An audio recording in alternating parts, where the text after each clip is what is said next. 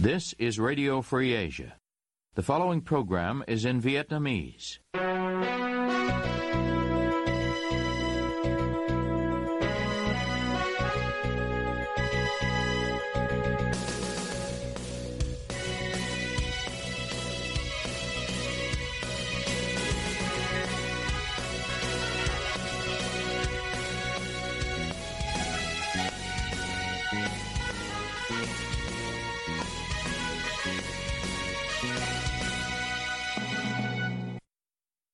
Đây là Đài Á Châu Tự Do phát đi từ thủ đô Washington DC, Hoa Kỳ.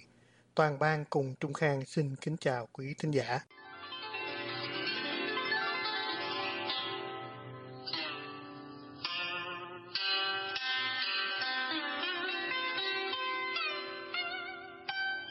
Mời quý vị theo dõi chương trình phát hành tối ngày 10 tháng 2 năm 2024 đang được phát trực tiếp từ lúc 9 giờ giờ Việt Nam Mở đầu cho chương trình phát thanh hôm nay, thưa quý vị, Đảng Cộng sản Việt Nam có mang lại hạnh phúc cho dân như họ tuyên truyền.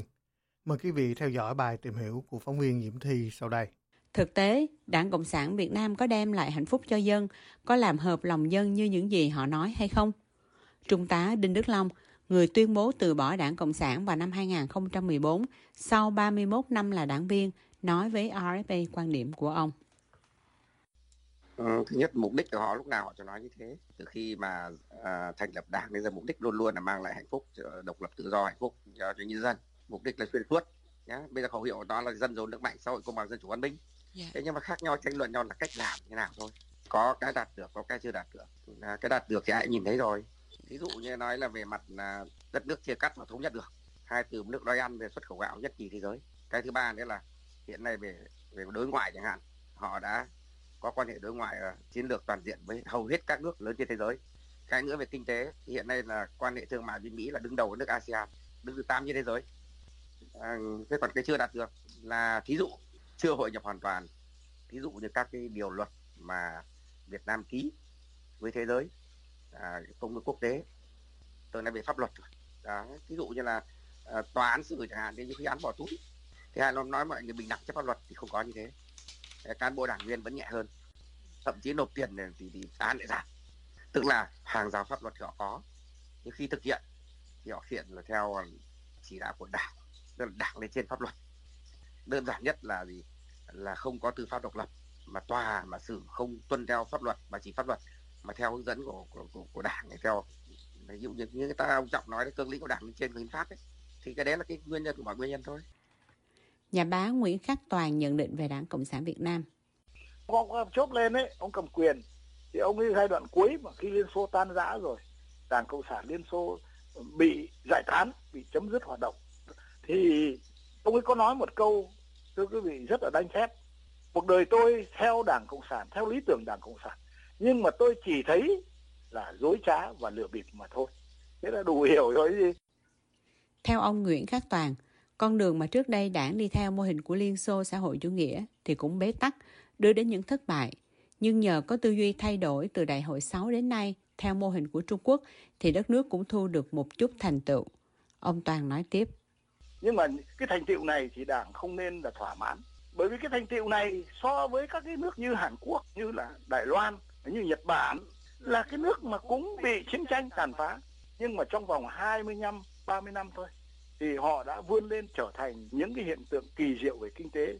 Mà bây giờ Việt Nam mới 40 năm, tức là gần gấp đôi cái thời gian mà phục hồi kinh tế của Nhật Bản, của Hàn Quốc sau năm 45 bình quân đầu người với 4.000 đô la một thôi. Như vậy là Đảng Cộng sản nhà nước Việt Nam vẫn để lãng phí các cái nguồn lực của đất nước, thời gian và công sức của nhân dân.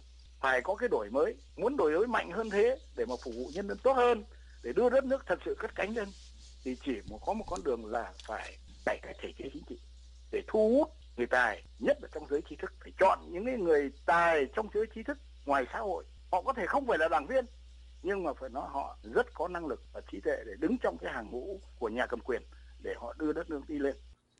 Điều lệ Đảng Cộng sản Việt Nam năm 2011 nêu rõ phải tiếp thu tinh hoa trí tuệ của nhân loại, nắm vững quy luật khách quan, xu thế thời đại và thực tiễn của đất nước để đề ra cương lĩnh chính trị, đường lối cách mạng đúng đắn, phù hợp với nguyện vọng của nhân dân. Mục đích của đảng luôn được tuyên truyền là xây dựng nước Việt Nam độc lập, dân chủ, giàu mạnh, xã hội công bằng, văn minh, không còn người bóc lột người, thực hiện thành công chủ nghĩa xã hội và cuối cùng là chủ nghĩa cộng sản. Hai năm sau, năm 2013, khi phát biểu về dự thảo sửa đổi hiến pháp năm 1992, ông Nguyễn Phú Trọng có nói rằng đổi mới chỉ là một giai đoạn, còn xây dựng chủ nghĩa xã hội còn lâu dài lắm. Đến hết thế kỷ này không biết đã có chủ nghĩa xã hội hoàn thiện ở Việt Nam hay chưa. Cho nên nếu có sửa thì phải nói là đạt được những thành tựu to lớn, có ý nghĩa lịch sử trong công cuộc đổi mới, đưa đất nước đi lên chủ nghĩa xã hội thì sẽ chuẩn hơn. Cho đến nay, chỉ còn bốn quốc gia theo xã hội chủ nghĩa dựa trên nền chủ nghĩa Mark Lenin là Cộng hòa Nhân dân Trung Hoa, Cộng hòa Cuba, Cộng hòa Dân chủ Nhân dân Lào và Cộng hòa xã hội chủ nghĩa Việt Nam. Nói về sự lãnh đạo tuyệt đối của Đảng Cộng sản Việt Nam mấy chục năm qua, luật sư Nguyễn Văn Đài nhận xét. Người Cộng sản thì họ nói rất là hay, nhưng mà khi mà chúng ta nhìn vào à, thực tế á, thì chúng ta mới thấy á, là trong à, uh, 94 năm qua, á, Đảng Cộng sản Việt Nam đã tìm mọi uh, cách để họ giành được chính quyền và họ đã sử dụng tất cả những cái biện pháp cứng rắn như đàn áp, bắt giữ đối lập rồi không cho các cái tổ chức đối lập hoạt động để họ giữ chính quyền. À, đặc biệt là trong khoảng 3 thập kỷ hơn 3 thập kỷ trở đây để kể từ khi đổi mới đất nước á, khi mà nền kinh tế phát triển á, thì họ đã tạo ra một hệ thống uh, tham nhũng ở trên toàn quốc tới mức mà ngay như bản thân những người lãnh đạo cao nhất của Đảng Cộng sản Việt Nam từ thời ông Lê Khả Phiêu á yeah. Đến thời ông Nguyễn Phú Trọng đều đã nhiều lần thừa nhận ấy, để tham nhũng đã trở thành quốc nạn, trở thành giặc nội xâm của đất nước rồi. Với tất cả những cái gì mà Đảng Cộng sản Việt Nam đã và đang làm cho đất nước á, thì họ không thể nào mà tự cải cách chính bản thân họ được bởi vì họ thiếu đi cái động lực từ các đảng đối lập từ báo chí tự do cũng như là từ sau dân sự cho nên cái giải pháp tốt nhất ý là người dân Việt Nam phải uh, cầm trong tay lá phiếu để quyết định lựa chọn người lãnh đạo nước cũng như đảng cầm quyền đó. thì khi đó đất nước Việt Nam mới có thể uh, khá đáng được ạ. Nhiều trí thức Việt Nam cho rằng Việt Nam muốn giàu có, thịnh vượng thì phải dũng cảm từ bỏ chủ nghĩa Mác Lenin, từ bỏ con đường xã hội chủ nghĩa, từ bỏ sự lãnh đạo tuyệt đối của Đảng Cộng sản Việt Nam. Quý thính giả đang nghe chương trình phát thanh của Đài Châu Tự Do. Quý vị cũng có thể đón nghe các chương trình phát thanh của đài qua vệ tinh Intelsat 17 ban C ở 66 độ đông và vệ tinh 19 ban C ở 166 độ đông. Liên tục chương trình thưa quý vị, vụ thủ thiêm khiếu kiện hơn 1 phần tư thế kỷ, nay lại đi vào ngõ cụt. Mời quý vị theo dõi bài ghi nhận của phóng viên Cao Nguyên sau đây. Thông báo số 2859 của Thanh tra Chính phủ là văn bản mới nhất liên quan đến tình hình khiếu kiện ở khu đô thị mới Thủ Thiêm, được Phó Thủ tướng Lê Minh Khái ký ban hành hồi tháng 11 năm ngoái. Ban tiếp công dân Trung ương mới chính thức thông báo với người dân Thủ Thiêm trong một cuộc họp hôm 9 tháng 1.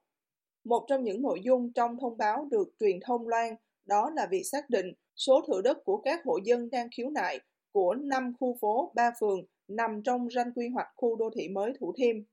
Trả lời trong bài viết của RFA đăng tải hôm 10 tháng 1 sau cuộc họp hôm 9 tháng 1, nhiều người dân Thủ Thiêm lên tiếng phản đối nội dung trong thông báo mới nhất của thanh tra chính phủ. Ông Nguyễn Hồng Quang, một người dân Thủ Thiêm nói với RFA rằng ông vô cùng thất vọng vì đã đeo đuổi để tìm sự thật pháp lý hơn một phần tư thế kỷ, đến nay lại đi vào ngõ cụt. Ông cho rằng khi ánh sáng vừa lóe lên vào năm 2018, rồi nay thanh tra chính phủ lại dập tắt. Cái, cái, cái thông báo cái lộn sai lầm như vậy làm tranh lệch địa tô hàng triệu tỷ đồng của nhà nước và của người dân xâm hại quyền và lợi ích hợp pháp của nhà nước và công dân cho hàng triệu tỷ đồng. Trong khi bỏ vào túi của ai trong khi ngân sách quốc gia không có và người dân không có. Cái nhóm nào ở đâu để ra sang sau của ai mà mà mà tàn bạo làm thanh tra sợ như thế. Ông Nguyễn Hồng Quang cũng là đại diện của nhóm khiếu kiện ở năm khu phố ba phường thuộc 160 hecta tái định cư, giải thích thêm. 160 hecta nó không liên quan tới đô thị mới đô thị. Bản văn của Thủ tướng dạ. mình phải trung thành với bản văn. Bản văn là cơ sở lý luận của mình. Mình suy diễn suy đoán không có đúng. Ông Nguyễn Hồng Quang suy đoán với thông báo 2859 liệu có phải thanh tra chính phủ muốn bảo vệ những người cưỡng chế trái luật nhà đất của bà con Thủ Thiêm như ông Lê Thanh Hải, nguyên bí thư thành ủy thành phố Hồ Chí Minh hay không? Tôi rất ngạc nhiên thanh tra chính phủ họ biết ấy, nhưng mà họ cố tình cái sức ép gì đó. Có thể là ông chúng tôi đang suy nghĩ là ông Lê Minh Khái, phó thủ tướng ông thúc ép để ra cái 2958 luôn. Mà hợp thức quá cho ông Hải, ông Cang, ông đua ông uh, lấy đất hợp thức quá cái sai phạm đó. Ông Cao Thăng Ca, một người dân có đất ở năm khu phố ba phường nói với RFA. Vì chúng tôi không còn khiếu nại trong ranh ngoài ranh nữa mà chúng tôi phải khẳng định rằng và thanh tra chính phủ cũng đã khẳng định và thành phố Hồ Chí Minh cũng đã khẳng định còn 144,6 hecta chưa bị thu hồi nhưng đã bị thành phố Hồ Chí Minh thu hồi một cách trái pháp luật thì nó nói thẳng đây là cái tội hình sự đó.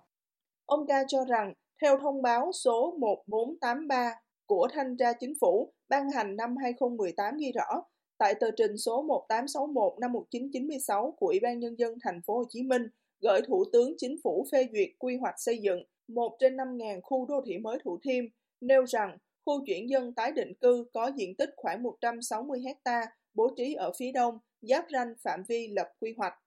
Sau đó, Lê Thanh Hải khi đó là Chủ tịch Ủy ban Nhân dân thành phố Hồ Chí Minh đã ra nhiều văn bản chỉ đạo nhằm chuyển thêm đất từ khu tái định cư 160 hecta vào trung tâm khu đô thị mới Thủ Thiêm mà ban đầu xác định chỉ có 770 hecta. Kết quả là đã có 144,6 hecta trong 160 hecta đáng lẽ dành cho việc tái định cư cho bà con thì chính quyền thành phố Hồ Chí Minh lại cưỡng chế khi chưa có quyết định thu hồi đất và giao cho 51 doanh nghiệp làm dự án. Điều này dẫn đến tình trạng không còn đủ đất để sắp xếp tái định cư cho bà con. Để lấp liếm sai phạm, ông Hải lại ra chỉ đạo thay đổi quy hoạch tái định cư, lấy thêm đất ở các nơi khác, chia thành 3-4 địa điểm và đẩy người dân ra xa khu trung tâm khu đô thị mới Thủ Thiêm. Cũng theo ông Ca, thành phố Hồ Chí Minh đã lấy đất của người dân một cách tùy tiện khi chưa có quyết định thu hồi đất rồi bồi thường theo luật đất đai năm 1993 với chỉ hơn 1 triệu đồng mỗi mét vuông. Trong khi đó, chỉ vài năm sau, nếu cơ quan có thẩm quyền ra quyết định thu hồi đất thì người dân cũng sẽ được bồi thường theo giá đất của luật đất đai năm 2003 hoặc theo nghị quyết số 18 của Trung ương rằng khi giải tỏa phải tạo cho người dân có nơi ở mới hơn hoặc bằng nơi cũ. Thành ra bây giờ là cái quyết định mới nhất này, anh ừ. nói sao kệ với anh chúng tôi không quan tâm nữa. Anh mấy anh đã xác định là nhà đất của chúng tôi chưa bị thu hồi đất thì bây giờ yêu cầu mấy anh muốn lấy thì bây giờ mấy anh đã quyết định thu hồi đất thì anh lấy ừ. bồi thường cho chúng tôi theo luật hiện hành luật sư đặng đình mạnh người đã theo dõi vụ việc ở thủ thiêm từ nhiều năm nay cho biết cái thông báo số 2859 có thể là một phần rút gọn của một bản kết luận thanh tra do thanh tra chính phủ lập và ký tên. Khi thanh tra gửi qua cho chính phủ thì họ chỉ copy những đoạn mà họ cho là quan trọng và làm thành văn bản thông báo do Phó Thủ tướng ký. Trong văn bản thông báo gửi đến người dân có trích dẫn nội dung từ kết luận thanh tra nhưng không đầy đủ. Vì vậy, người dân sẽ không biết là thanh tra chính phủ dựa vào đâu để đưa ra kết luận. Về cơ sở pháp lý, luật sư Mạnh cho biết kết luận thông báo của thanh tra chính phủ không có hiệu lực cưỡng hành đối với người khiếu nại, nhưng nó sẽ là cơ sở pháp lý để Thủ tướng hoặc ủy quyền cho Bộ trưởng Bộ Tài nguyên Môi trường ra quyết định giải quyết khiếu nại. Quyết định này có thể sẽ bác bỏ khiếu nại của người dân và khi đó nó có hiệu lực cưỡng hành. Do đó, luật sư Mạnh xác nhận nếu người dân cho rằng kết luận thông báo của thanh tra chính phủ là không đúng thì người dân có quyền khiếu nại hoặc yêu cầu thanh tra lại và nên làm sớm trước khi có quyết định giải quyết khiếu nại. Ngay lúc này phải làm liền là người dân không đồng ý với thông báo này, đồng thời yêu cầu đưa cho mình văn bản kết luận của thanh tra chính phủ luôn. Và sau cùng thưa quý vị, các chuyên gia cho rằng đồng bằng sông Cửu Long sẽ khô hạn và xâm nhập mặn ngắn hạn trong năm 2024. Mời quý vị theo dõi bài tìm hiểu của phóng viên Mai Trần sau đây. Nước đi về đâu? Mùa khô Mekong 2024 là chủ đề của hội thảo được diễn ra hôm 25 tháng 1 2024 tại Stimson Center ở Washington DC. Nhiều chuyên gia và nhà hoạt động môi trường hàng đầu về sông Mekong có mặt tại hội thảo, đưa ra nhiều phân tích liên quan đến diễn biến lưu lượng nước trên sông Mekong, lượng nước mưa, hoạt động của các đập thủy điện, hiện tượng El Nino, sự phình to của hồ Tonle Sap trong các năm gần đây nhằm dự đoán về tình hình sông Mekong những năm tới. Tiến sĩ Brian Eiler, giám đốc chương trình Đông Nam Á và chương trình giám sát các đập sông Mekong của Stevenson Center, đã chỉ ra ảnh hưởng của các đập thủy điện thượng nguồn đến dòng chính của sông Mekong. Khu vực này, ngoài các đập của Trung Quốc, còn có nhiều đập của Lào và Thái Lan. Hiện một vài khu vực của dòng sông Mekong, mực nước đã xuống thấp hơn nhiều so với mức trung bình của các năm qua, theo tiến sĩ Brian Eiler there was a significant release from the second largest dam in in the system. That's China's Xiaoan Dam that holds about 23% Trong mùa khô, of một số đập như Tiểu Loan của Trung Quốc đã xả nước và nó chiếm 23% lượng nước có thể sử dụng được cho khu vực sông Mekong. Việc xả lũ của đập Tiểu Loan khiến làm dâng nước ở một số khu vực ở Thái Lan. Tiến sĩ Brian Naylor cho biết có thể thấy mỗi lần đập Tiểu Loan xả nước, lượng nước này kết hợp với lượng nước tích dồn khác có thể làm tăng dòng chảy của dòng sông. Điều đó ảnh hưởng đến hệ sinh thái và đời sống xã hội ở lưu vực sông Mekong. Ông Alan Pasist, chủ tịch của tổ chức Eyes on Earth, tạm dịch là quan sát trái đất, đã trình bày một bức tranh chung về nhiệt độ và lượng mưa hàng tháng của khu vực. Căn cứ trên số liệu các năm trước, ông dự đoán lượng nước vùng hạ lưu sông Mekong có được đầu mùa mưa năm nay sẽ thấp hơn mức trung bình các năm qua. It basically brings water and irrigation supply to to the Vietnam Delta. Đồng bằng sông Cửu Long dường như sẽ chịu ảnh hưởng từ một nguồn khác là hồ Tonle Sap ở Campuchia. Đó là nhận định của ông Alan. Ông Alan nói rằng so sánh với 30 năm trước thì có thể thấy xu hướng biến đổi khí hậu đã khá rõ ràng. Trong 5 năm qua, các đập ở hạ nguồn có xu hướng chung là khá khan hiếm nước. Các đập thủy điện Trung Quốc ở thượng nguồn cũng có dấu hiệu giảm lượng nước như vậy. Đập Tiểu Loan và Nọa Trát Độ của Trung Quốc khá là khan hiếm nước, trong khi hai đập này chiếm 50% lượng nước của tất cả các đập thủy điện thượng nguồn. Ông Alan cho rằng các nước hạ lưu cần theo dõi mức độ tích lũy nước của các hồ này. Do đó có một câu hỏi được đặt ra là liệu các đập lớn ở thượng nguồn Mekong có đang thực hiện đúng chức năng của nó hay không? Vị chủ tịch của tổ chức Ice on Earth còn nói các dòng chảy tự nhiên của sông Mekong bị bóp méo nên tác động xấu đến khu vực. Trong năm 2022, đôi khi tháng 2 và tháng 3 nước lại nhiều hơn mức cần thiết, gây ngập lụt tiêu cực, nhưng đôi khi nước lại thiếu không đủ phục vụ nhu cầu. Trong năm 2023, tháng 4 và tháng 5 thì nước cũng thấp hơn dòng chảy thông thường, cũng có thể một phần do hạn hán. Ngoài các đập thượng nguồn thì các đập còn lại ảnh hưởng thế nào đến khu vực sông Mekong? Ông Alan lấy một ví dụ ở khu vực thượng nguồn Lào. Các đập đã thay đổi dòng chảy của dòng sông Mekong. Năm 2023, hạ lưu Mekong đã không còn thấy lũ mặc dù có mưa. Những vùng trước đây có mùa nước nổi thì năm 2023 không còn nữa. Ông Alan Basis nhấn mạnh tầm quan trọng của dòng chảy ngược từ sông Mekong vào hồ Tonle Sap ở Campuchia đối với vùng hạ lưu. Vào cuối mùa mưa, tức là khoảng cuối tháng 10, 11 và 12, sông Mekong chảy ngược vào hồ Tonle Sap. Theo ông Alan, khi mực nước sông Mekong cao hơn hồ Tonle Sap, nước sông khi đó có lúc thậm chí cao hơn mực nước biển. Khi đó sẽ có dòng chảy ngược vào hồ Tonle Sap. Trong hàng ngàn năm, điều đó tạo ra môi trường cho canh tác nuôi trồng thủy sản. Khi dòng chảy ngược này không còn, nó sẽ có tác động lớn đến an ninh khu vực và xã hội. Ông Alan cho biết trong năm 2023, đến tháng 11 thì dòng chảy ngược không còn nữa, mà nước từ hồ Tonle Sap đổ ra lưu vực xung quanh. Ngoài ra, mùa mưa làm hồ Tonle Sap phình to hơn. Lượng nước cung cấp cho dòng chảy ngược năm 2022 và hồ Tonle Sap chủ yếu từ các nhánh sông. Mực nước xung quanh hồ cao hơn hồ và chảy vào hồ làm hồ Tonle Sap phình to ra. Đây là sự phình to lành mạnh, có ích cho nghề cá, xã hội, môi sinh. Bà Chia Sela, điều phối viên dự án của chương trình Zilsat Wonders of the Mekong, cho biết hơn 30% ngành đánh bắt cá ở Campuchia là đánh cá di cư. Một số rối loạn của dòng chảy Mekong đã ảnh hưởng đến đường di cư của cá. Cá đã thay đổi hướng di cư của chúng. Điều này ảnh hưởng lớn đến an sinh xã hội và môi trường trong khu vực. Tiến sĩ Brian cho biết hiện tượng biến đổi khí hậu còn tác động tới loài chim trong khu vực. Các loài chim có thể mất tổ và phải di cư sang vùng khác. Sự biến động của môi trường tự nhiên trở thành cú sốc đối với một số loài chim. Tiến sĩ Nguyễn Văn Huy, chuyên gia tư vấn của tổ chức ICET International, nói về ảnh hưởng của xu hướng El Nino tới khí hậu trong khu vực năm 2024. Uh, if we make the comparison with the drought in 2000, Dự báo nhiệt độ tăng 1,9 độ C, thấp hơn so với năm 2015 và 2016 là 2,5 độ C. Xu hướng El Nino sẽ gần giống như năm 2018 và 2019.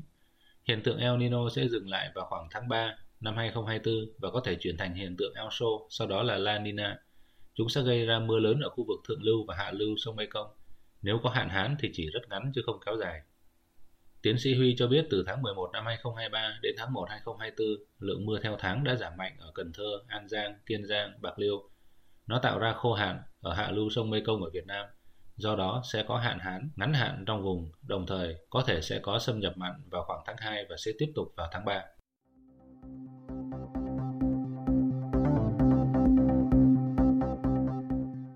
Quý thính giả vừa nghe chương trình phát thanh tối ngày 10 tháng 2 năm 2024 của Ban Việt ngữ Đại Châu Tự Do. Quý vị có thể nghe lại chương trình này, đọc những bài viết, xem các video tin tức thời sự bằng cách truy cập vào website của Ban Việt ngữ Đại Châu Tự Do. Xin hẹn quý vị vào chương trình ngày mai.